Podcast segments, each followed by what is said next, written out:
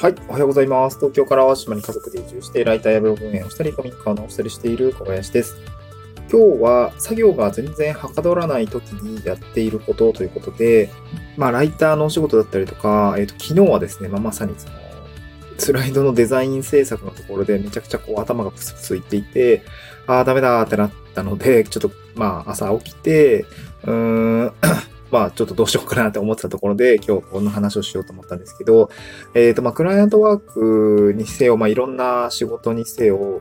目の前の作業を進めないといけないっていう状況ってまああると思うんですけど、そんな時になかなか手が動かない。例えばライターだったら、そうですね。筆が進まない。一緒なんですけど、ただリード文が思い浮かばんとか、そうだな。内容がなんか全然こう入ってこうへんみたいな話があったりとか、あとはこう、僕が今まさに陥ってるのはスライドデザインのレイアウトが、全然こうしっくりこうへんみたいな感じで、遅々として進まない状況になってるんですけど、この時にどうすべきなのかっていうところをですね、ちょっと今迷っていて、納期が結構迫ってるので、やらないといけないんですけど、こういう時にどうするのかっていうところですね、ちょっと自分の自戒を込めて、メモしておこうかなと思うんですけど、やるべきことは3パターンぐらいあるかなと思うんですけど、まず一つは、インプットを加えるっていうことですね。当然、当たり前にやることだと思うんですけど、いろんな、例えばライティングだったら、他のリード文とか、内容だったり構成みたいのを、しっかり他をリサーチをして、この型使えそうだなとか、この言い回しは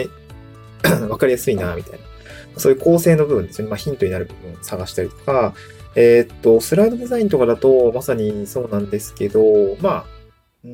そうですね、レイアウトなんで、これも文章の構成と一緒なんですけど、例えば右上にはこれ、主張とか。で、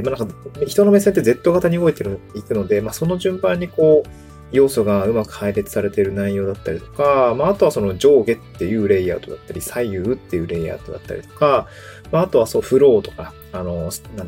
ピラミッドみたいな、そういう、型がいろいろあるんですけど、それを今一度こう探し、俯瞰して、どれに当てはめるべきかみたいなことをまた悩み出すっていうことなんですね。だからインプットを加える、他の、リサーチをしてインプットを加えるってことをします。で、他にやっていることとしては、結構いいのそれでって思うんですよ。結構やめるっていうのはあります。一回寝ちゃうとか、夜の作業はね、特に睡魔との戦いもあって、全然集中力ない状態でやってると、一回やっぱ寝ちゃって、翌日早く起きてやるっていうところが、僕って、文章の場合はね、それでもいいかなと思うんですけど、デザインの場合はね、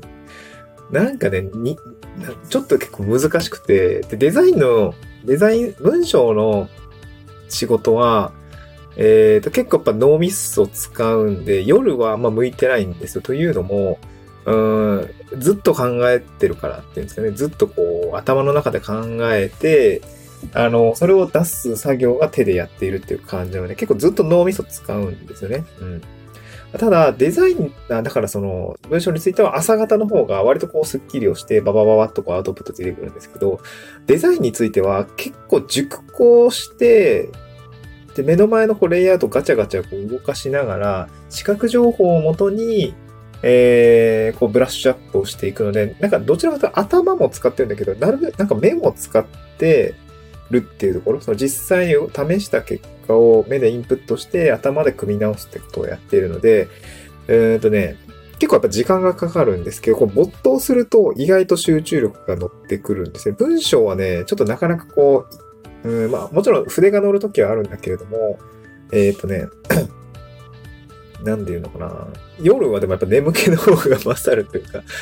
デザインについては一度没頭すると、割とこうアイデアだったりとか、モードに入るというか、ふつとこうやってくるんで、割とこう夜でもいけるって感じなんですね。だから文章の仕事とデザインの仕事が、二つあったときに、割とこ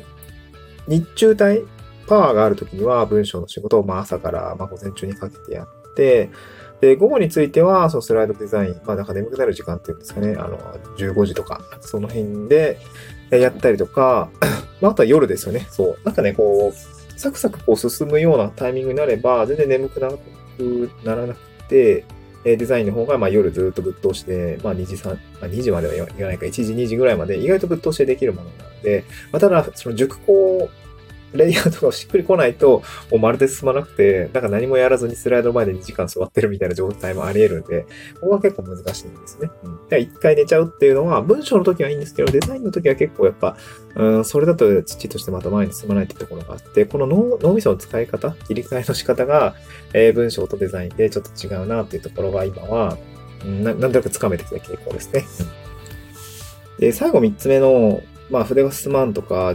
こう、うまく進まんっていうところの、まあなんか一番こう、よくあるところが、そのね、エンジンがかかるまでのパワーが足りないみたいなところが結構あるんですね。なんか文章とかもデザインとかも、熟考できるところまで持っていければ割とこう乗ってきたりとかするんですけど、なんかそれまでの時間が確保できないとか、わかんないですけど、まあなんか、ちょっとこう切り替えて5分でエンジンかかる人もいれば、なんか僕なんか多分割と15分ぐらい、みたいなこう、みたいな感じの時間が、アイドリングの時間があって、これがなんか毎回思うんですけど、困らせているというか、エンジ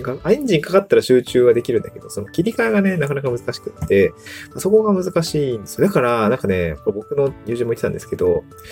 なんか、ある程度まとまった時間が取れないとやる気すら起きないみたいなこと言ってて、いや、その気持ちめっちゃわかるわ、みたいな。まあでも、成功する人って多分そうだと思うんですけど、その、小さい時間も、隙間時間でしっかりなんかこう、なんか、多分、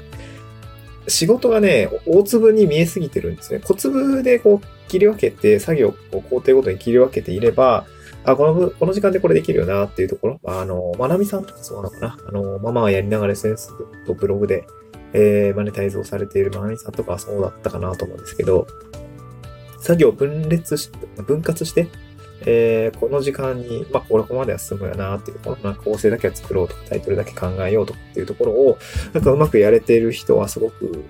強いなと思うんですけど、僕はそれなんかあんまりこう苦手で、やらないといけないなと思うんだけど、で、なんかちゃんとその熟考しておいた時間にその分割をしていくと、まあ、あとはその分割したものをその時間で淡々とやっていくだけなんで、一時ね、それでうまくワークしてたんですけど、なんかね、それがね、最近はうまくいってなくて、分割する作業っても言うのもエネルギーいるよなみたいなところがあって、まあ、ちょっと気をつけないといけないなと思うんですけど、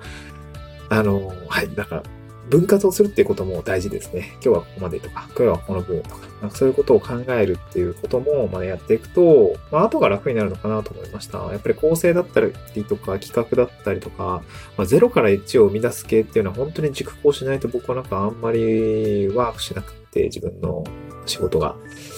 ただ分割までできればある程度はサクサク進むような形なので、この01を生み出す頭の中の作業っていうのがですね、